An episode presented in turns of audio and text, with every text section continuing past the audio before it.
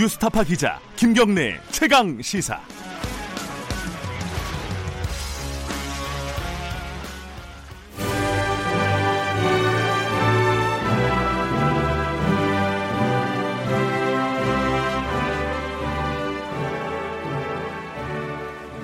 김경래 최강 시사 이 부 시작합니다. 금요일 이 부는 최고의 정치 마련되어 있습니다. 어, 전국의 가장 뜨거운 현안을 여야 의원 두 분과 함께 이야기 나눠보는 시간입니다. 더불어민주당 김진표 의원, 자유한국당 김영우 의원 두 분 나와 계십니다. 안녕하세요. 안녕하십니까. 반갑습니다. 네, 아, 제가 오늘 파란 잠바를 입고 왔는데 이게 이제 더불어민주당 색깔이라고. 네, 제가 좀 저 컴플레인 좀 했죠. 예, 예, 예. 제가 여름에 입을 수 있는 잠바 이거밖에 없어가지고 예. 하나를 더 구입하는 방향으로 네. 하겠습니다. 선물해드리겠습니다. 네. 자, 그 김경래 최강시사는 유튜브 라이브로도 함께 하실 수 있습니다. 어, 문자 참여 가능하고요. 샵 구칠삼공, 짧은 문자는 오십 원, 긴 문자 백 원입니다. 스마트콩 애플리케이션 콩 이용하시면 무료로 이용하실 수 있고요.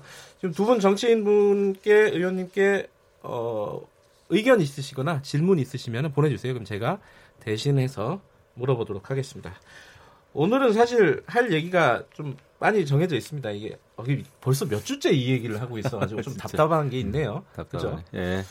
이 국회 파행인데 결국 거기서 나온 얘기잖아요. 다 이게 청와대에서 여러 가지 국민청원에 대해서 이번 주에 답변이 있었습니다. 두 가지가 있었는데 하나는 강기정 민정수석이 정당 해산 청구, 자유한국당 해산 청구 백팔십만 명, 그리고 더불어민주당 해산 청구 삼십만 명 넘게 어, 거기에 청원이 이루어진 부분에 대해서 이, 응답을 했고요.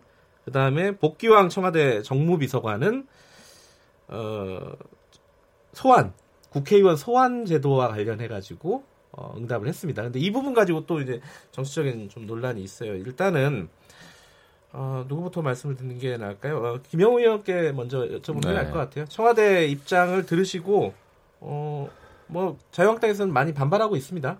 김영우 의원은 어떻게 생각하시는지 말씀 좀. 네, 지금 뭐 국민청원 게시판, 그러니까 청와대가 네. 운영하는 국민청원 게시판이라고 하는 이 제도 자체가 좀 문제가 있어요. 얼핏 들으면은 국민들의 여론을 수렴한다고 하는 차원의 네. 네, 좋은 제도처럼 들리지만 그 실상 그 형식과 내용을 보면 아주 문제가 많습니다. 네. 한 사람이 스무 번 이상씩 청업, 그 청원 게시판에 그 등록 숫자를 올릴 수가 있어요. 네. 예, 뭐 에스엔에스 아이디만 있으면은 어, 중복해서 올릴 수 있다는 그런 그 제도 자체의 문제점도 좀 있고요. 네. 그 다음에 또 사실상 국민청원 게시판에 대한 그러니까 국민청원에 대한 이 답변을 이제 청와대가 나서서 하지 않습니까? 네. 근데 뭐 유권 해석을 하는 식으로 합니다만은 별로 그 답변에 실효성이 없습니다. 그냥 이것은 사법부가 해결할 일, 이것은 뭐 국민들이 평가할 일, 뭐 이런 식의 아주 원론적인 이야기를 하면서 답변을 네. 하면서 결국은 현 정권에 매우 유리한 형태로 답변을 한단 말이죠. 이번에 민정수석, 강기정 수석이 정당 해산과 관련해서 발언한 것, 발언한 것도 이거는 정말 도저히 민정수석이 해서는 안 될 얘기를 했어요. 강기정 정무수석이죠? 아, 정무수석이죠. 아, 예, 제가 네. 말씀 잘못드렸네요. 네, 정무수석이 예. 정무수석은 여러 가지 그 정무적으로 실타래처럼 꼬인 정무 상황, 네. 국정 상황을 푸는 데 역할을 해야 될 사람이 네. 찬물을 완전히 끼얹어 버렸어요. 그래가지고 오히려 이 국회 상황이 되돌이표가 돼버렸습니다. 청와대가 끼어드는 바람에 예. 이것은 말이 안 된다. 아, 저는 이렇게 생각하고요. 예, 예. 예, 그리고 어떻게 내년 사월까지 기다리기 힘드니까 국민들이 알아서 심판해달라. 이것은 완전히 그냥 야당을 평가해달라고 하는 야당 심판을 주문하는 선거 전략이죠. 청와대. 이것은 안 될 일이다 생각합니다. 예, 예, 일단 뭐 구체적인 건 조금 이따 다시 좀 말씀을 나눠보고요. 음. 김진표 의원님 얘기 좀 들어봐야 될 것 같아요. 네, 제가 그 강기정 정무수석과 예. 복귀왕 비서관의 회견문 전문을 구해서 한번 읽어봤습니다. 네. 두 번을 자세히 읽어봤는데 네. 우리 김영우 의원님이 그것을 전문을 제가 가져왔는데 이따 드릴게요. 한번 읽어보시면 저하고 생각이 좀 달라지실 것 같아요. 왜냐하면 네. 지금 김영우 의원님 말씀은 그 어, 발표가 있은 뒤에 네. 에, 그... 저, 어, 나경원 원내대표가 한 말을 그대로 말씀하시는데요. 네. 실제로 보면 어, 백팔십삼만 명이 청원한 자유한국당 해산 청원과 삼십사만 명이 청원한 민주당의 해산 청원을 똑같이 저, 전제로 하고 어느 한 당에 치우친 얘기를 한 게 하나도 없고 아주 조심조심 정제된 표현으로 썼어요. 그러니까 선거관리위원회에서도 어, 이게 선거법 위반이라는 자유한국당 주장에 대해서 아, 이건 선거법 특별히 공무원의 정치적 중립을 위반했다고 보기 어렵다라고 일, 단번에 그냥 으, 으, 저, 정, 선관위 입장을 발표했었죠. 네. 그리고 저는 이 국민청원 제도는 촛불의 민심으로 출발한 이 문재인 정부에서 어, 취임 초부터 이 직접 민주주의적 요소를 강화한 그런 좋은 제도라고 생각합니다. 우리 국민의 높아진 정치의식 수준을 우리 정치 현실에 반영하려면. 네. 정치의식 수준은 국민들은 높아졌는데 대의 정치를 실제 실천하는 국회의원들은 국, 어, 국민들로부터 신뢰를 자꾸 잃어가고 있으니까 네.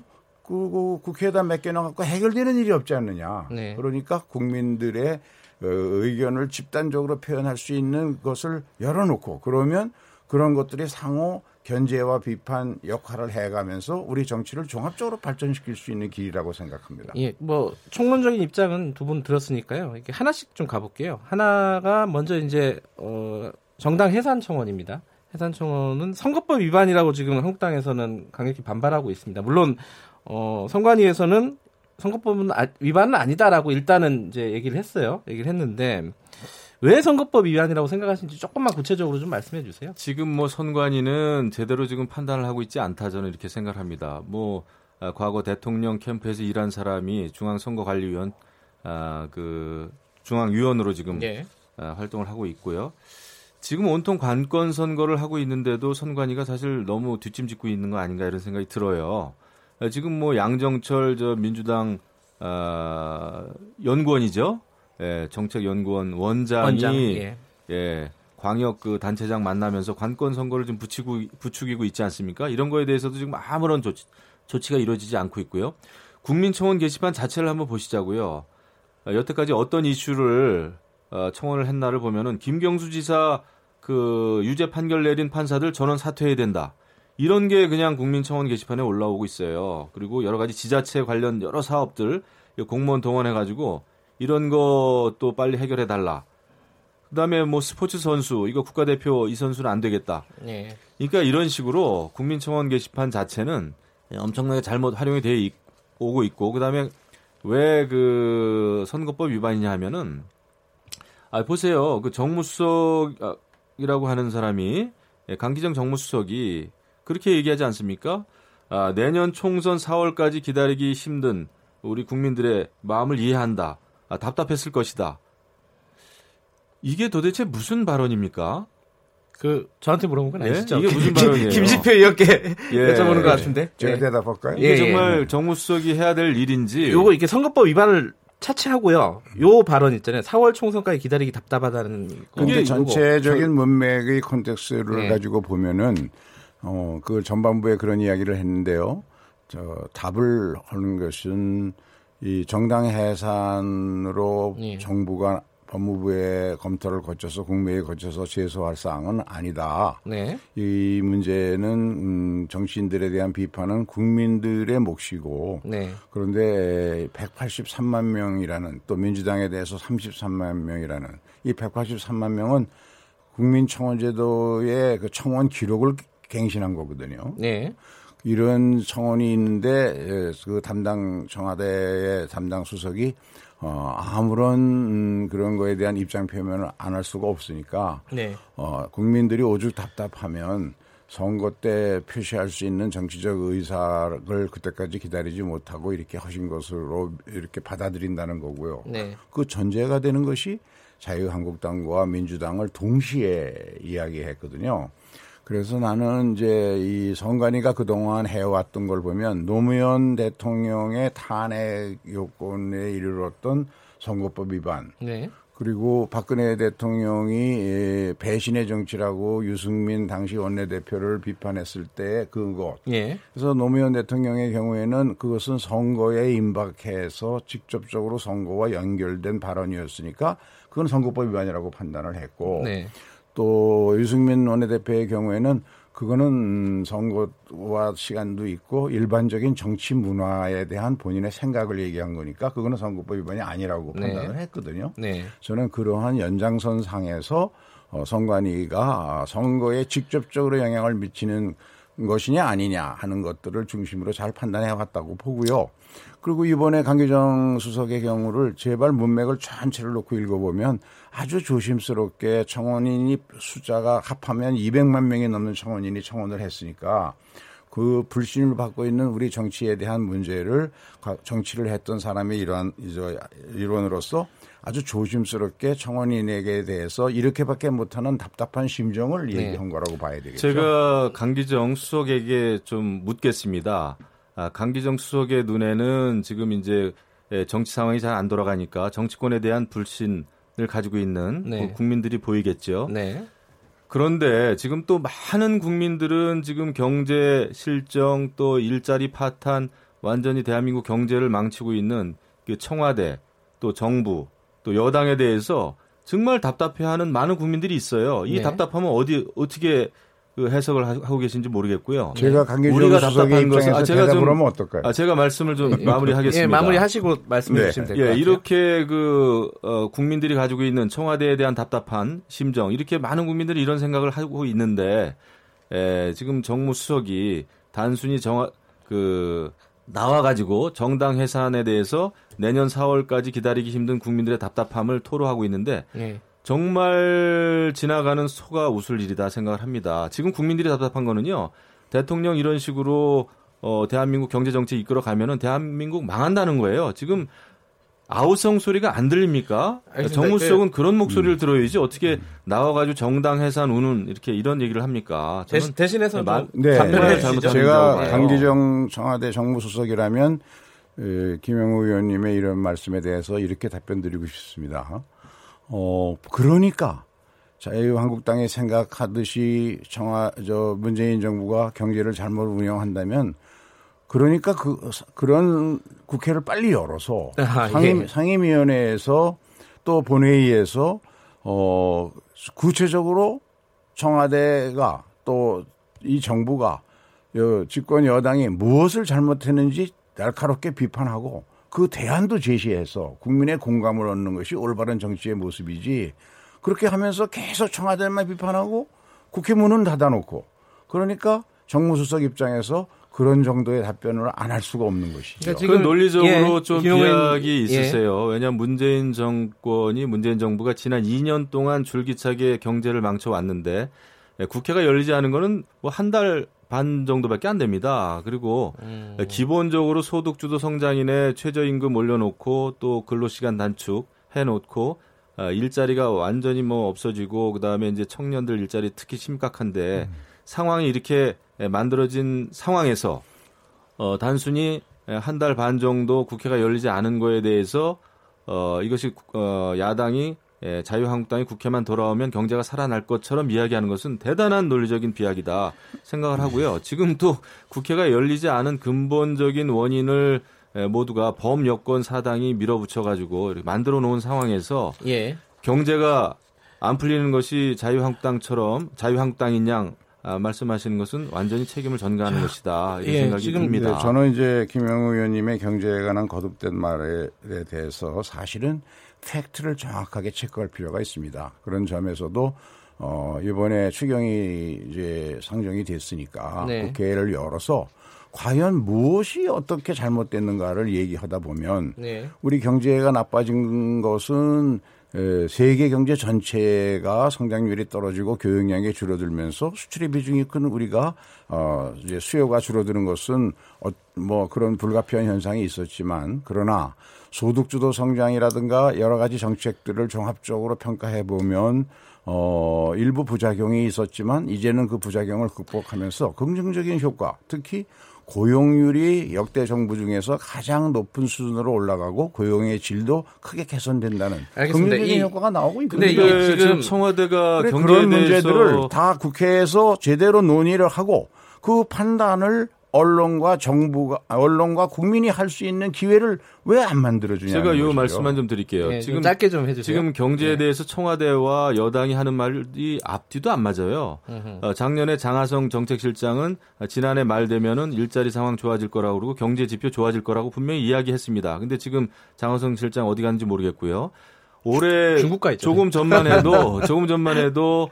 어, 대통령께서도 어, 대한민국 경제 좋아지고 있고 큰 틀에서 방향이 옳다고 말씀하셨습니다. 네. 그런데 지금 또 홍남기 에, 경제부총리는 경제 상황 갑자기 또 어려워지고 있다. 어, 야당이 들어오지 않아서 마치 경제가 어려워지고 있는 양, 어, 뭐 경제 하방 효과가 일어나고 있다. 이런 얘기를 또 갑자기 한단 말이죠. 이렇게 앞뒤 안 맞는 경제 분석, 평가 예. 이것은 알겠습니다. 그냥 그냥 유리한 쪽으로만 자꾸 그 경제 상황을 판단하는 거죠. 예, 죄송하지만 경제 얘기는 여기까지 할게요. 왜냐하면 오늘 주제가 경제가 아니고 이게 구체적인 하나하나 팩트를 음, 또 예. 논쟁을 하다 보면 이 얘기로 뭐 몇 시간을 해야 될 것 같은데요. 네. 근데 어, 지금 이제 국회 여는 문제로 그냥 자연스럽게 넘어갔는데 네. 자유한국당 입장에서 보면요. 제가 김진표 의원께 이제 여쭤보는 건데요. 나경원 원내대표도 아니 이 대통령 순방하고 있는데 이 비서관들이 야당을 조롱하고 있는 거 아니냐 이렇게 얘기를 했어요. 이렇게 얘기했고 황교안 대표도 어 뭐 소화병에 걸려 있는 것 같다. 그러니까 한마디로 말해서 제가 이 자유한국당 쪽 얘기를 이렇게 언론에서 보면은 아니 좀 문을 좀 열어줬으면 좋겠는데 계속 좀 강공 모드가 아니냐 청와대 입장 음, 청와대 예. 입장도 그렇게 저는 얘기, 어, 볼 전혀, 수도 있는 것 같아요. 아니 전혀 그렇게 생각하지 않습니다. 네. 왜냐하면 어 이것은 음, 자유한국당이 에, 일종의 이 도둑이 재발이 저린다 그럴까 하는 말이 있지 않습니까? 네. 국회를 안 여는 것은 자유한국당의 말도 안 되는 논리와 이유로 어, 계속 청와대를 공격하면서 국회를 안 열었는데 그것에 대한 국민의 비판이 집적되어서 국민청원으로 이어졌고 네. 국민청원에 대해서 어, 제도상으로 답변하지 않을 수 없는 청와대에서 조심조심 정제된 표현을 써가면서 어, 실, 이 실정법에 위반되지 않도록 굉장히 노력해가면서 답변한 내용을 놓고 네.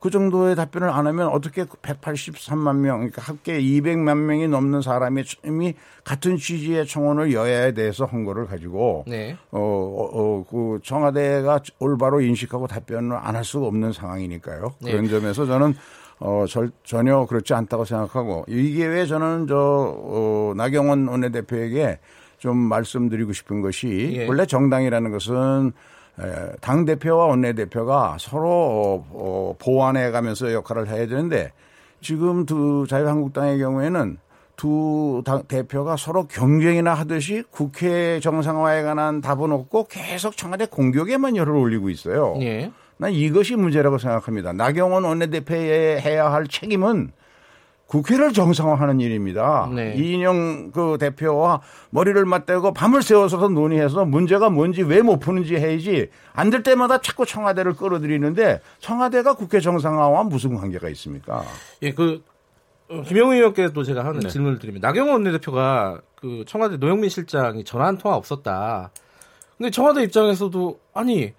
청와대 빠지라면서 왜 또 전화 없었다고 또 이게 불평이냐 이렇게 좀 항변한단 말이에요. 전반적으로 너무 남한테만 책임을 지우는 거 아니냐 자유한국당이 이런 그렇죠. 비판에 대해서는 어떻게 보십니까? 궁극적으로 국회 운영과 관련해서는 우리 국회의원들 책임이 크죠. 네, 어, 크고 크죠. 근데 에, 우리 입장에서 생각하는 건 그겁니다. 어, 지금 집권 여당인 더불어민주당이 아, 역시 청와대의 에, 거수기 역할을 하고 있구나. 네. 청와대가 지시한 대로 지침을 준 대로 움직이는 거 아니냐. 이런 그 강한 의심을 가지고 있어요. 왜냐하면 모든 이슈에서 그렇고 어, 여당 내에서 다른 목소리가 전혀 들리지도 않고 있고요. 네. 이렇게 계속해서 강공으로 가는 것이 예, 청와대의 정무수석이 또 이렇게 굉장히 강력한 발언들을 하고 있고 또 대통령께서도 출국 전에도 굉장히 예, 강한 발언을 하셨단 말이죠. 네. 어, 그렇기 때문에 아, 여당이 결국은 청와대의 눈치를 보고 있구나. 라는 차원에서 어, 청와대가 좀 빠졌으면 좋겠다라는 원론적인 얘기가 좀 나왔었고요. 네. 어, 그런 차에 이제 청와대 발언, 청와대에 대해서 이제 나경원 원내대표가 여러 가지 이야기를 한 것이죠. 예. 근데 그 저 강기정 정무수석 이야기가 좀 네, 언론에 나왔는데 네. 강기정 수석이 여러 차례 나경원 대표 또 나경원 대표가 자기는 권한이 없으니 황 대표하고 의논해라 그래서 황 대표하고 연락을 취했지만 전화를 안 받으니까 그 비서인 이현승 비서실장하고 그다음에 나경원 대표가 전화를 잘 안 받으니까 정양석 그 원내수석부대표하고 뭐 하루에도 열댓 번씩 전화하고 의논하고 했습니다. 예. 그런, 그리고 그것은 다 알겠습니다. 자유한국당에 보고됐겠죠, 원내대표에게. 어, 예, 청와대가 답변한 것 중에 국민소환제 얘기 시간이 없어서 뭐 간단하게 한 말씀 좀, 좀 들어볼게요. 그 김영우 의원님 국민소환제 어떻게 보십니까? 이 국회의원들 일 안 하고 뭐, 뭐 예를 들어 뭐 잘못하고 이러면 국민들이 끌어내릴 수 있는 법이잖아요. 한마디로 말해서 요거 이제 청와대가 필요하다는 취지의 이제 답변이었는데. 김영우 의원님은 어떻게 보세요? 그것도 이거? 뭐 청와대 정무수석 비서, 아, 정무비서관이 이야기할 내, 내용이 아니죠. 사실 저도 국민소환제 그 공동 발의 법안을 냈었어요. 아 그러세요? 아, 그럼요. 아. 과거에 냈습니다. 그리고 예. 아, 국민소환 필요한데 문제는 네. 일단 두 가지입니다. 하나는 국민소환 그 절차는 굉장히 까다롭게 만들어야 되는 겁니다. 네. 왜냐하면 어차피 우린 사 년에 한 번 선거를 치르기 때문에 그 평가를 받지 않습니까? 네. 아 그리고 또 하나는 그렇지 않으면 이제 여론 재판이 되는 거죠. 왜냐하면 삼십 퍼센트대, 사십 퍼센트대의 낮은 득표율로 당선되는 국회의원들도 많아요. 지역에 네. 따라서 그런 경우에 이제 반대하는 사람들이 뭉치면은 어제 뽑아놓고 내일 소환할 수도 있는 문제입니다. 음. 그렇기 때문에 이런 것이 여론 재판으로 가는 것은 막아야 되겠다. 그다음에 또 하나는 아, 국회가 열리지 않는다고 해서 사실. 일을 안 하는 건 아니죠. 사실 음. 국회가 열리지 않을 때마다 나오는 얘기가 이제 세비 반납해라 이런 얘기 많이 나오는데 예, 예. 사실 의정 활동에는 여러 가지 활동이 있죠. 지역 활동도 있고요. 그다음에 음. 지금도 국회는 열리지 않습니다만 저 같은 경우에도 법안을 지금 두 개인가요? 네. 어, 법안 발의를 좀 해놓은 상태입니다. 법안 발의를 위해서 또 어, 법을 만들기 위해서 노력을 했고요. 그다음에 여러 가지 뭐 상임위만 열리지 않았을 뿐이지 예, 정부의 그 개별적인 업무 보고 이런 거 지금 다 받고 있어요. 또 토론회 하고 있고 음흠. 그렇기 때문에 국회의원들이 마치 상임위 열리지 않으면 노는 것처럼 이렇게 오해들 하시는데 그것도 사실은 좀 잘못 알려진 거다. 물론 국회가 알겠습니다. 열리는 게 맞죠. 예, 알겠습니다. 이 뭐 여론조사 하면은 어, 국민 소환이라든지 세비 반납 이거는 뭐 절대 다수가 이렇게 찬성을 그렇죠. 하거든요. 예. 예. 근데 저는 예, 저는 이 두 제도가 네. 어, 도입되는데 적극적으로 찬성합니다. 왜냐하면 아, 예. 이것은 특히 국민 소환제 같은 경우에는 지난 대통령 선거 때 제정당 후보가 한국당을 포함해서 모두 공약했던 사안이거든요. 아하. 예, 지금 이제 우리나라에 이미 대통령은 탄핵 제도에 의해서 소환할 길이 있고. 네. 또 지방자치단체 장, 광역, 기초 또 의원들 모두 다 이 소환하는 시스템이 있는데 오직 국회의원만 없습니다. 네. 이런 것들이 어떻게 생각하면 무책임하게 몇 달씩 국회를 여, 닫아두는 그런 네. 계기가 될 수 있기 때문에 예. 그걸 원천적으로 막기 위해서도 그러니까 국회는 음. 열어놓고 장애투쟁할 일이 있으면 병행투쟁하라 이거죠. 그런데 왜 국회 세비는 제대로 받아가면서 국회 문을 닫냐는 것이죠. 지금 옛날 야당 시간이 때, 없어요. 옛날 민주당 야당 때도 좀 생각을 해주셨으면 좋겠어요. 그런데 예, 두 분 다 근데 기본적으로 국민 소환제는 뭐 찬성한다는 입장이시네요. 물론 이제 뭐 절차를 어느 정도로 까다롭게 만드느냐 예, 이런 부분들은 예, 그렇죠. 논쟁의 여지는 있겠지만 그 부분은 뭐 두 분이 열심히 추진해 주시는 걸로 예, 하고요. 예. 시간이 마무리를 해야 될 시간인데 그래도 어, 하나 문자 읽어드리면은 어, 김영우 의원님한테는. 어, 자유한국당에서 진주라고나 할까요? 이런 문자를 보내주셨습니다. 육육사사님. 아유, 어, 네. 그리고 김진표 그렇습니다. 의원님한테는 팬클럽이 많은 모양이에요. 왜 이렇게, 이렇게, 뭐랄까요? 인사하는 분들이 많네요. 네, 네. 어쨌든. 인기 좋으셔요. 예. 우리 김진표 의원님. 두 분 말씀 감사합니다. 예. 인사해주세요. 감사합니다. 예. 네, 감사합니다. 예, 시간이 없어서 이름 안 불러드렸습니다. 이 부 여기까지 하겠습니다.